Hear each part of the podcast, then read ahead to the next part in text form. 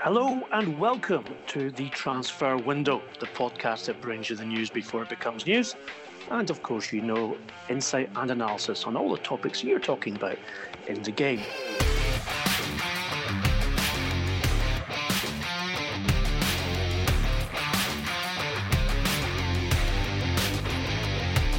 I'm Ian McGarry, and joining me as always is Duncan Castles.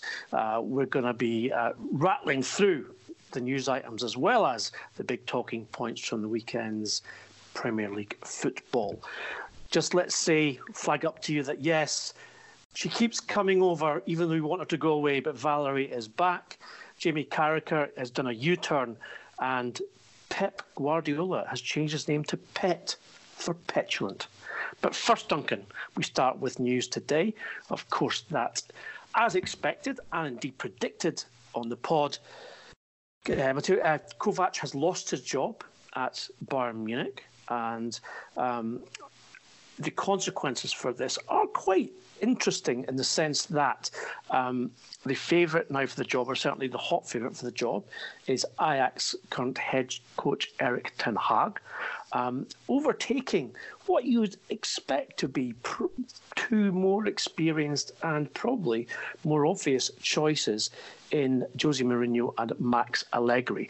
Let's talk about Ten Hag first, Duncan, because he has a history with Bayern that probably not a lot of the listeners might know about, as well as you've got information regarding that he may well be allowed to leave immediately or almost immediately for Munich, whereas uh, a lot of people are saying that he would be kept at Ajax until the end of the season. Yes, well, we have a, a one of the really huge European uh, club jobs opening up now. This is a, a dismissal that was close to happening last season. Um, uh, Karl-Heinz Rummenigge was keen to change coach at Bayern uh, towards the end of last season, but basically was stopped from doing so, persuaded not to do so by Ole Gunnar. Um, Kovac is not now gone after that five one defeat at the weekend. And as you say, Erik ten Hag is, is the... a strong candidate to replace him. He he has coached at Bayern for two years previously uh, at youth level. Um, he obviously knows German um, and knows the league well, um, and most importantly is very keen to work at Bayern. So I uh, checked with a contact at Ajax today and was told that yes, they're they're well aware that Ten Hag would like to take that job. And um, I think the, the, the they have a uh, release clause, a substantial release clause in Ten Hag's contract, and are uh, prepared to allow him to go to Bayern Munich if that is the decision that uh, Rummenigge and uh, the rest of Bayern's hierarchy take in terms of the, the successor to Kovac. Um, would obviously be a cheaper option for them, albeit with that uh, release clause to pay, than than taking uh, a, a big-name coach like Max Allegri um, or Jose Mourinho, who has expressed his interest in coaching in Germany and has um, started studying the German language um, to prepare for the possibility of, of uh, coaching in Germany. Now, interestingly, Duncan, um, I've made a few calls uh, both yesterday and today uh, with regards to what was happening at, at Bayern, and uh, was told that Allegri was aware of the imminent sacking of Kovac as long ago as maybe a week to ten days, but was very cool on the prospect of replacing him. Uh, you reported, of course, that he's been in London uh, for a few weeks learning English and that he was setting his sights on a job in the Premier League. Um, and just as interesting, you did a story for the Sunday Times um, last weekend that Jose Mourinho has, let's just say, had a, a very interesting conversation with uh, someone at Arsenal regarding what might be happening at the Emirates. Yeah, first Allegri, um, as we've said in the podcast several times, he his intention is to take the entire year off. He's still being paid full salary by Juventus. he's using this period um, as a as a holiday um, to take a break from the, the you know the, the intense pressure of coaching Juventus for so many years. Um, spend time with his family. Also, uh, he wants to improve his English language skills with the idea that um, the pre- a Premier League job will be something he does at some point in the future. Um, obviously, he's also interested in, in Real Madrid, um, but the, the, you know he's on record as saying he expects to coach in the Premier League at some point. Um, however, Uh, you talk to people close to Allegri, he, they are insistent that he will be selective about his choice of job. He doesn't want to come to the Premier League just for the sake of taking a job there, just for the sake of living in the country, just for the sake of being well paid, as you generally are as a Premier League coach. He wants a team um, where he can win and win the Prem, be properly competitive for the Premier League title and be properly competitive for the Champions League, which narrows options down. So um, Arsenal are um, obviously one of the clubs um, that there is an expectation that job is about to, to come open.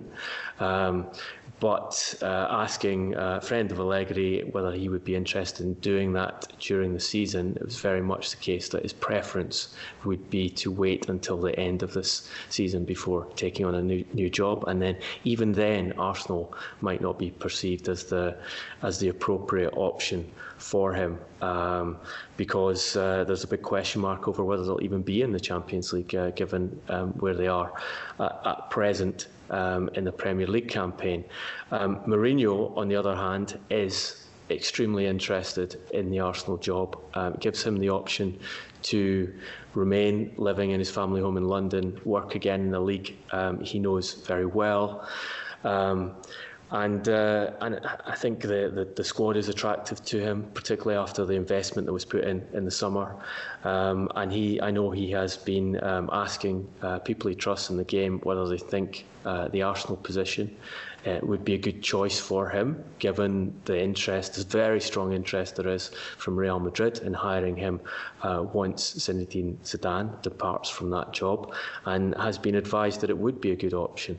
Um, understanding is that uh, uh, Mourinho uh, met with the head of football at Arsenal, Raúl Sanllehí, um, recently to discuss the position there. Um, Arsenal are uh, looking for a replacement should they need to change Emery, because for the reasons we've discussed extensively in this podcast um, in recent weeks, problems of communication um, with him and the players, tactical errors that are happening, the the, the disappointing results that have been delivered by the coach. Um, my guidance is that they uh, have drawn up um, a list of criteria um, for a coach to replace um, Emery, and a prominent among those is an English speaker, someone who's very comfortable in the language, um, which isn't surprising given the, the problems Emery has had, someone who knows the Premier League, and someone who can bring a, a defined identity um, to the team. So you can see why uh, why Mourinho would be attractive in, in all of those areas. Um, it would be a, a quite a radical change for Arsenal to go for um, a figure of his um, status and, and uh, you know, a controversial figure like Mourinho. Um, obviously, a man who spent much of his time in the Premier League as a as an arch enemy of Arsenal at Chelsea. And I have to say that um, Arsenal's uh, official position on this is that there is. Um, They are not looking for a new coach, and that um, Mourinho did not um, dine with Sanllehí uh, recently. So um, an Arsenal spokesman told me today the dinner didn't happen and we're not looking for a new coach.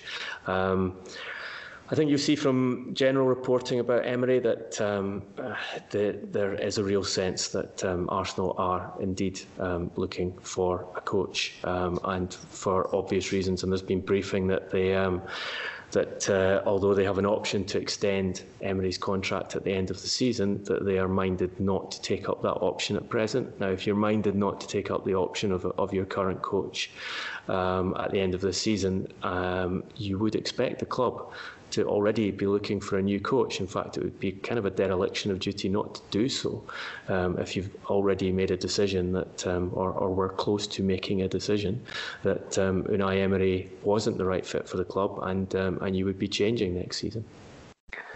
well, as we've said, the twilight zone of the November international break, fast approaching.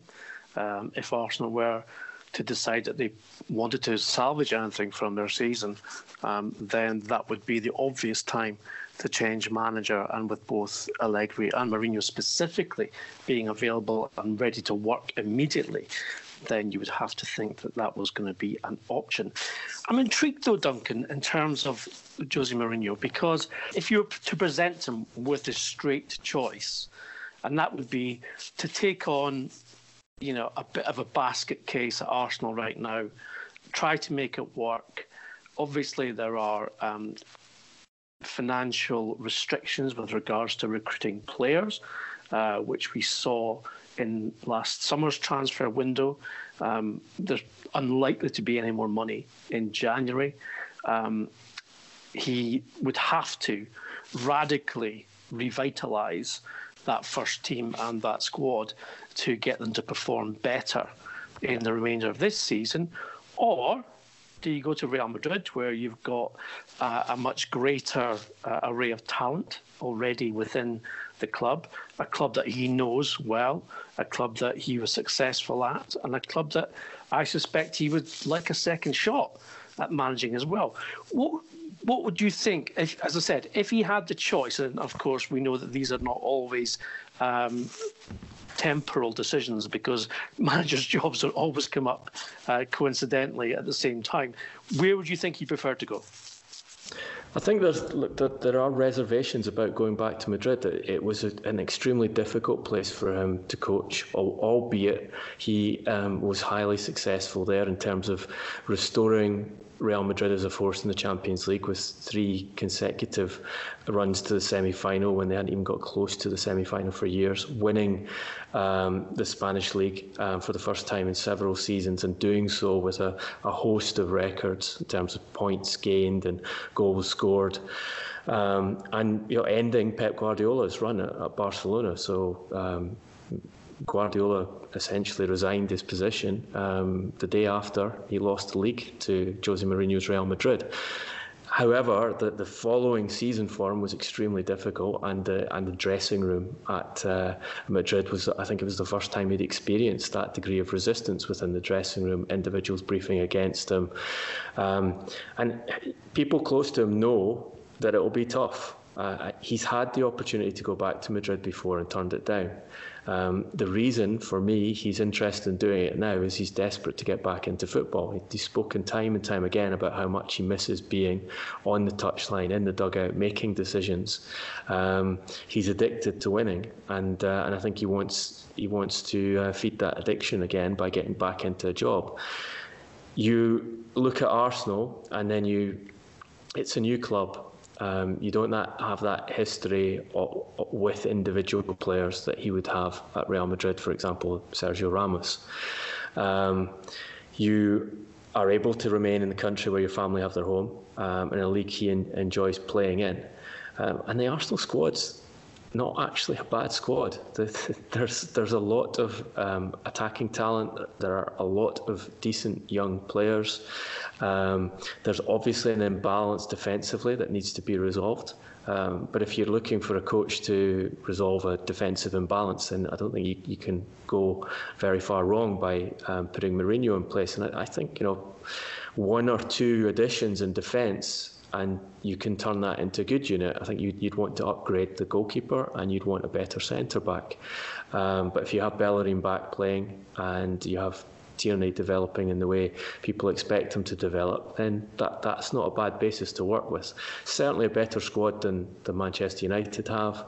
Um, you could see them outperforming Chelsea. Um, so I, I see the attraction. Um, but I also think there are lots of risks involved in, in going to Arsenal, because he will be going back in front of a media which um, has been prepared to, you know, they have very little patience for Mourinho. You saw that at his time at Manchester United. You saw how aggressive the criticism was, and, and it's interesting to compare the, the ferocity with which um, he was attacked um, in that third season at Manchester United, when results dropped off from finishing second the previous year to what's happening at Manchester United now, where you've got a coach um, with who's put up historically bad results.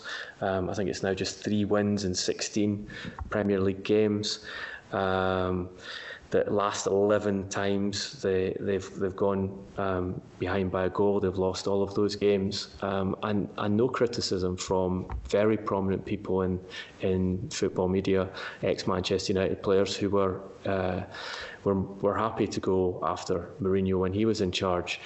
I I think there is a a real risk for him if he comes back and it doesn't work, that that process starts all over again, and you get the reminders of how it went wrong at Manchester United, how it went wrong at Chelsea second time around, um, the all the kind of cliched um, criticisms of his coaching, um, and things that have wound him up in the past. Um, he, he does feel that he didn't get a fair crack of the whip from uh, the media and from pundits, and people don't change their personalities very easily and very simply, and um, I can see old patterns repeating if results don't come at um, at, at, at uh, another Premier League club he he was to move to.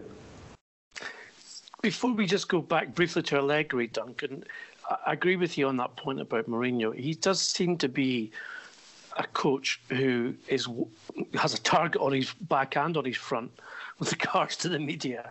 Um, he's he can be a difficult character to deal with. We know that, but mm. we both know him well, and we, we know him privately. And he's a very, very likeable, uh, intelligent, and and uh, quite quirky guy as well. And he often shows that in private and to his players, et cetera. Which is why I think he's got players to run through brick walls to win trophies uh, under his stewardship. Um, but I think you're right about any club in England, certainly, and also you'd have to say the Madrid press, who are, you know, um, they're they can't just be vicious; they can be more than that. They're kind of, you know, they're infamous for being. Uh, they will tear strips off you, and they will, of course, they'll be briefed by people at the club as well, in order that um, they're given the substance to tear those strips. I just wonder, you know, if Arsenal are willing to take that on. Um, with regards to Mourinho, because it, it, that part of it is a gamble. Arsenal for the entire, uh, almost the entire um, tenure of Arsene Wenger, were uh, lived with a very, very harmonious um, uh, relationship with the media, uh, because Wenger himself Uh, was seen almost as bulletproof. Something which Jose himself has, has more or less pointed out, uh, but without the gun, um, on several occasions, uh, saying that, you know, he was an expert in failure, and uh, everyone would love a job like that, where you don't have to win trophies, you just have to play young players and people will compliment you, et cetera.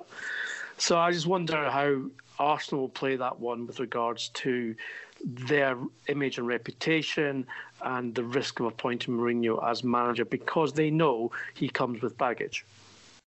Yeah, I have to say, when I got the um, information last week that um, Arsenal were considering him, I was surprised um, that they were doing so, because of that history he has. And uh, I think it's an indication of how much Arsenal have changed at board level recently. Um, so you have different people making decisions now, with um, Raúl Sanllehí, um, former Barcelona executive, being extremely prominent in that decision-making process. They are under pressure to deliver results. They're under huge pressure to deliver results. They need to get back into the Champions League to satisfy the fans, and for uh, from a financial perspective, they put a lot of money down in the, the last transfer window, albeit um, famously spreading payments over multiple years in the case of uh, individuals like Nicola Pepe. Um, they have a lot of money invested in Aubameyang, and they have a lot of money invested in Mesut Ozil, who isn't playing matches, um, you know, who, who has a is at odds with Unai Emery, um, as uh, Rafi Honigstein uh, detailed in one of our recent podcasts. And you've got a lot of money there sitting on the bench, refusing to even contemplate leaving the club.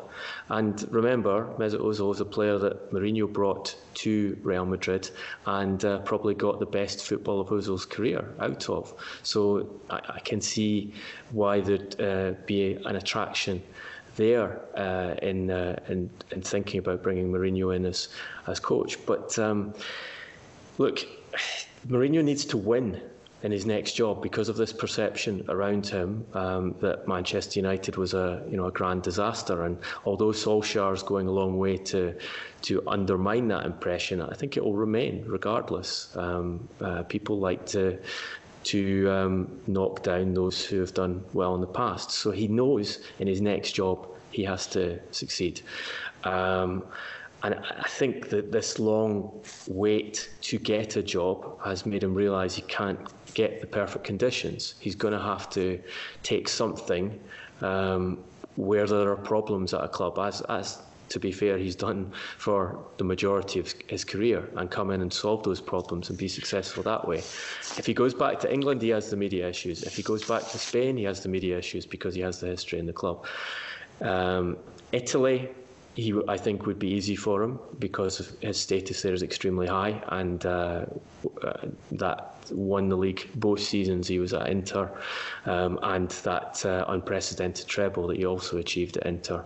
Um, so the other options are to go to a new country like France, which obviously he targeted the Paris Saint-Germain job in the summer and was overlooked by the Emir of Qatar for that job. And you know, my understanding is he is unlikely um, to get P S G at any point, as long as the Emir's uh, position on, on Mourinho remains the same, or alternatively go to Germany. And um, Germany is going to be a much harder place for him to work because of the language. Um, you know, learning another Latin language as a Portuguese speaker is relatively easy. He he demonstrated that at Inter um, and at, at Madrid. Um, learning German from scratch and then being able to communicate effectively with the players when you're much of your coaching, a big element of Mourinho's coaching is about communication, um, is a is a big ask, and I, I think he's aware of that too.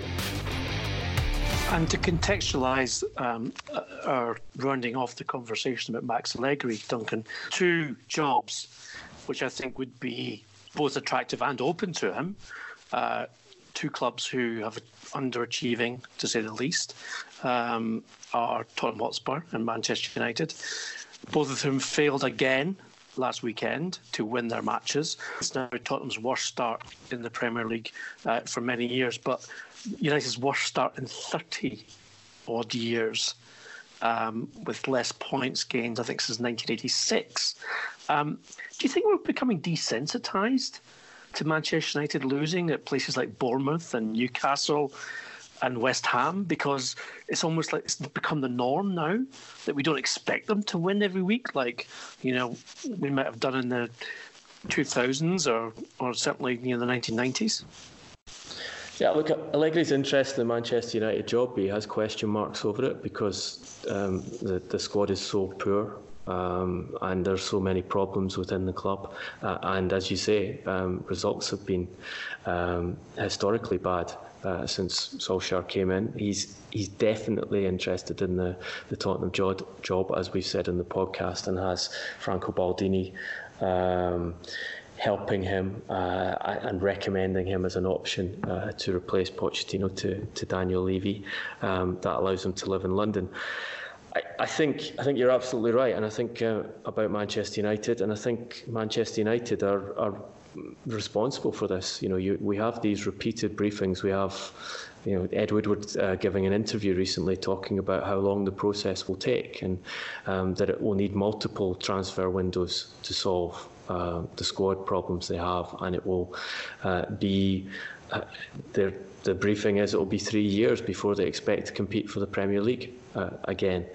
Um, I think once you start putting that word out, then um, then standards drop, and and it becomes acceptable. And, and let's face it, the way Solskjaer's results are presented is that this is acceptable. That um, he he has a terrible squad, and he and he needs to be given the time to sort it, and it, it's okay that um, he's only won three in sixteen Premier League games because he hasn't had time yet, and a judgment shouldn't be made until he's had that that time um, to buy more players in um, and and turn the squad into to his own squad. Um, and yeah, there, there does seem to be an acceptance of mediocrity from people like Gary Neville, um, people like Rio Ferdinand, um, and, and more importantly from the club itself, that, uh, that that this is a process they have to go through, that they have faith in Solskjaer um, to uh, to uh, resolve it and, and to bring them back to success, and they're, and they're going to be patient and wait for it. Meanwhile, they're tenth in the Premier League, and um, such behemoths of the English game as Sheffield United, Bournemouth, Brighton and Crystal Palace uh, ahead of them in the current Premier League table. Well, there's no bigger behemoth than the great Brighton and Hove Albion, as we know. Uh, Manchester United twice in the last two seasons, and uh, I don't think there's any fear, having been at the uh, win over Norwich City uh, last weekend, about going to Old Trafford. And that's saying something for a club like Brighton and Hove Albion, that the players are quite confident going there, uh, as well as the coaching staff. And don't get me wrong, they're not underestimating the task at all, uh, but they just think, well, you know, it's just not what it once was. We've got a chance, and we'll go there and we'll try and take that chance.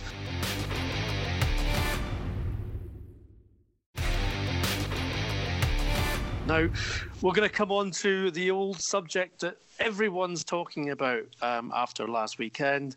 Uh, we're very aware that we're, yes, you know, we talk about V A R a lot, but I think everyone can agree that we reached a new depth of farce last weekend.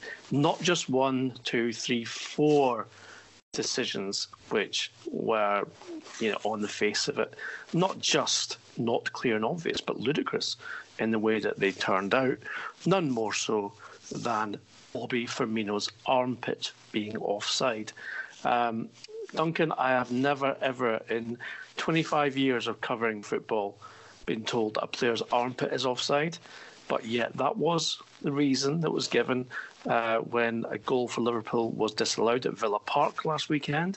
Um, but it wasn't just that. There was a penalty decision which was reviewed not once but twice by the V A R uh, in Stockley Park um, because apparently he needed to review his review. And then we've got, and again, and I think this is significant, Duncan, um, we've got guys who um, are very, very well respected in the game. One in Jamie Carragher, who is, an, as a, is a big influence as a pundit. And another who, as a coach, and obviously having had such a star, um, you know, starring uh, career as a player, Frank Lampard, now coaching Chelsea, said uh, that after the Gerard Deulofeu penalty um, incident was overturned by the V A R, uh, saying that it's taking us to a dangerous place if this is how we're going to make decisions or overturn decisions. Uh, there was a big powwow uh, last Wednesday week, Um, between managers, P G M O L officials, referees, and the Premier League, as well as some and a couple of F A attendees, I'm told. Um, all of the coaches attended, so all twenty in the Premier League. That's something to get them together during a season in one place. But just show you how important it is. They wanted to express their views. They came away having been told that they would return to clear and obvious, and that there would be no more what they see as petty or, you know, deferential um, uh, reviews just bec- just for the sake of it. But they were also told that they didn't want to see referees, on-field referees, go to the monitor at the side of the pitch because it elongated and delayed resumption of play. And what we got in response was, as I said, a weekend of disappointment and in some cases just befuddlement with regard to decisions. Jamie Carragher, Duncan, favourite pundit of yours, I know, did his Margaret Thatcher in reverse. He said, she said the lady's not for turning, but the Scouser was for turning, because he said, I was a big fan of V A R, uh, I wanted to give it a chance, but now I just can't be have any faith because it's just not working. Now, we know you've not been a fan, but what did you make of, you know, what was probably the lowest point in the Premier League so far for the video assistant referee system. Look, I, I don't think any of this is a surprise. I mean, we're, what, eleven weeks into Premier League season, and now you've got the majority, I would say, of voices um, indicating that it's not working. Um, we we predicted all of this, um, and Premier League not doing themselves any favours with still um, giving armpits offside, marginal offside decision. I think they've been the worst of the decisions we've had this Premier League season, which started from, I think, the very first week. We had controversy over marginal offsides. That has been demonstrated. It's been very clearly demonstrated that the system is not accurate enough to make these judgments, that the image you're showing is simply a, a, an image generated off the back of um, two subjective decisions as to where, when a ball was kicked and uh, where players or where two players' bodies ends to, to draw the line, um, which is then used to assess offside. And um, the image, because of a frame rate problem, um, because of uh, calibration issues, um, just can't be fully accurate. So they're um, they're guessing. They're essentially guessing on these calls, but they're continuing to give them. Um, and they haven't addressed the fact that it's been demonstrated that the offside technology is not accurate enough. Um, they just carried on using it as is. The, they have made a major change in the implementation of uh, reviews of penalties and goal scoring decisions uh, nine games into the season, which Frank Lampard pointed out that last weekend, or the weekend before last, we suddenly got a step change in the way V A R was being used. So the high bar that the Premier League had, had flaunted as the, the way in which they were going to um, implement V A R in a better fashion than any, any other leagues or competitions previously was dumped, and we suddenly started getting marginal decisions overturned, um, which has caused even more controversy. That's inevitable because, you know, as we've said multiple times, the majority of football rules are subjective. If you give two different people um, video of a uh, decision that has to be made, whether it's a foul or not a foul, they will have differing opinions. We've seen that for years. Um, you know, it's kind of food and drink of the of the media commentary business is to argue about refereeing decisions. Um, how often do you get your three pundits in a T V studio agreeing uh, that a referee's decision was correct before V A R ever came in? That you discuss the controversial decisions, there's usually not agreement on it. Now we've we've turned it into a system where a guy um, in a in a T V studio um, far away from the game is given the ultimate say over what a uh, marginal decision, because they are all marginal decisions, should be. Um, and surprise, surprise, it's controversial. The players don't like it. The managers don't like it. The club officials don't like it. The fans don't like it. It doesn't improve the game, it makes the game worse. Um, it has been, I would say, the biggest mistake I've seen from football authorities in my um, sort of almost two decades of covering football. It is incredible that uh, they seem to lurch from one crisis to another uh, over this. Um, I would ask all of our listeners, because uh, I've done this myself, so this is a, this is a scientific experiment, people. But go just go go to your closest mirror, or even just look at it yourself and see how um, protruding your armpit is compared to the rest of your body, because mine can be no more than, I don't know, two or three centimetres, if it's even that. Now, given that we know that uh, V A R has been, we've been told, haven't we, Duncan, that their um, the mistake uh, margin is, is it four, no, ten centimetres, is that correct? It depends on the speed at which the, the players are running and what direction they're running, but I so, think it, it can be as much as thirty centimetres. Okay, so I'm assuming that Bobby Firmino is a, an athlete in the prime of his life, and I'm not. I reckon, I reckon his armpit's probably smaller than mine. I would be willing to accept that. So how the hell could V A R rule that his armpit protruded across that line to rule him offside? I'm kind of... Um, like waiting, Duncan. You know, I don't know what the correct medical term is, but you know, people who've got sticky out belly buttons rather rather than the kind of inverted one. I'm waiting for someone's belly button to be offside so that we can then blame that as well. because if it's an armpit can be offside, surely a belly button can be offside. In fact, we could even have the term the belly button offside trap played by defenders, uh, pointing to the attacking player's belly button, saying, look, he's got a sticky out one. It's definitely offside. Um, sorry, I jest, but I have to bring some kind of brevity, people, to this particular debate because it's getting, uh, as you all know, a little repetitive, a little bit boring. So we're trying to bring, yeah, just a little bit of kind of humour to it. Um, someone who seems to be suffering from uh, a sense of humour, um, let's just say lack or even bypass right now, Duncan, is um, Manchester City's manager, Pep Guardiola. I think we all uh, saw that they uh, did an amazing job to come back from a goal down at Southampton on the weekend at the same time as Liverpool were a goal down at Villa Park. Um, but Pep responded... Uh, bizarrely, in two ways. Uh, the first was uh, he complained bitterly both to the Southampton bench during the game as well as to the f- uh, fourth official that the Southampton bench was retaining the ball and not releasing it uh, if it had come to them. And in response, once his team did go two one up, uh, and they did win the game, as we know, he offered the ball in a very sarcastic manner to the Southampton bench saying, do you want to hold the ball now?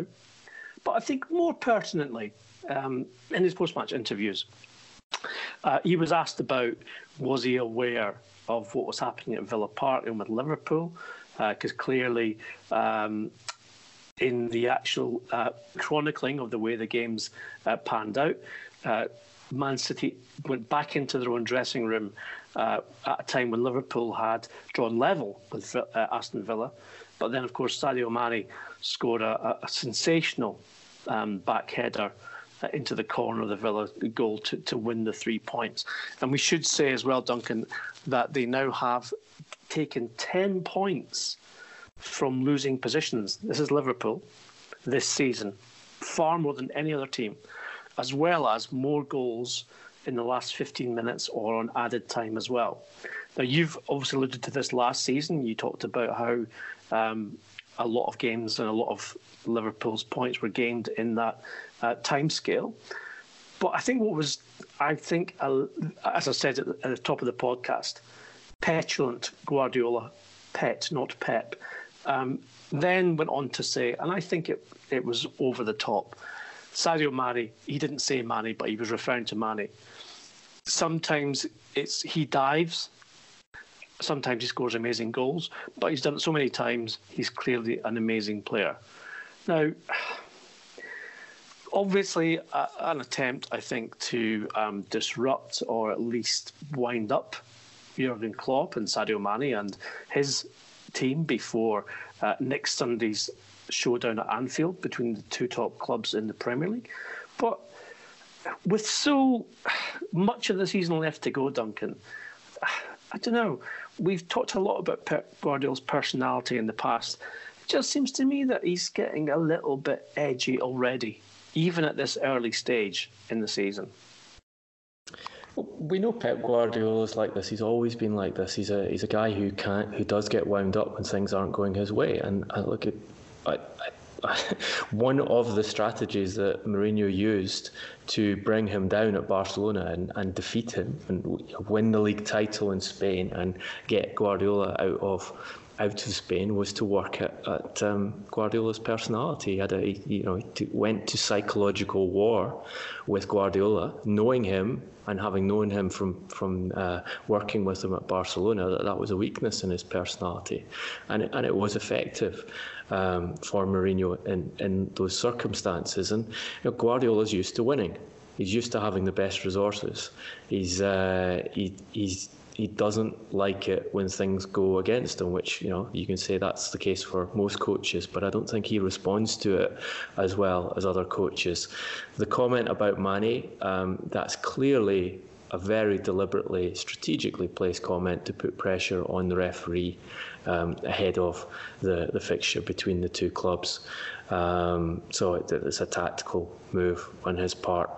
I can understand his frustration. Um, he, he would be frustrated with Liverpool's, you know, almost superhuman powers of recovery, um, and this ability to get results at, at end at the end of game. As you say, ten points taken from uh, losing positions already this season, um, and it, it's frustrating. Um, it's always going to be frustrating for the coach who is under pressure to stop that team from winning the title, to watch those results come in again and again. Um, so yeah, you, there, there I think is the cause of, of this petulance. He's um, he's seeing uh, an opportunity to to haul them back in, and also his team is struggling to to get into position to haul them back in, because we're we're seeing these matches like the Southampton game where the where the opposition defend deep, and this current Manchester City are struggling to break them down. Um, we're seeing his team conceding more goals because he's got these um, rash of, of injury problems in defence, and uh, and a shortage of centre backs he trusts, because the club um, decided not to to give him a centre back in, in the summer. So all of these things are mounting up against Guardiola, and we're we're seeing it in his behaviour. And again, I, I don't think this is surprising from anyone who's who's studied Guardiola down the years. I'm looking forward to, to the week ahead, Duncan, with regards to the build-up to this game next Sunday. Um, I think there's going to be a lot more mud slinged, if I can put it that way, uh, between now and then.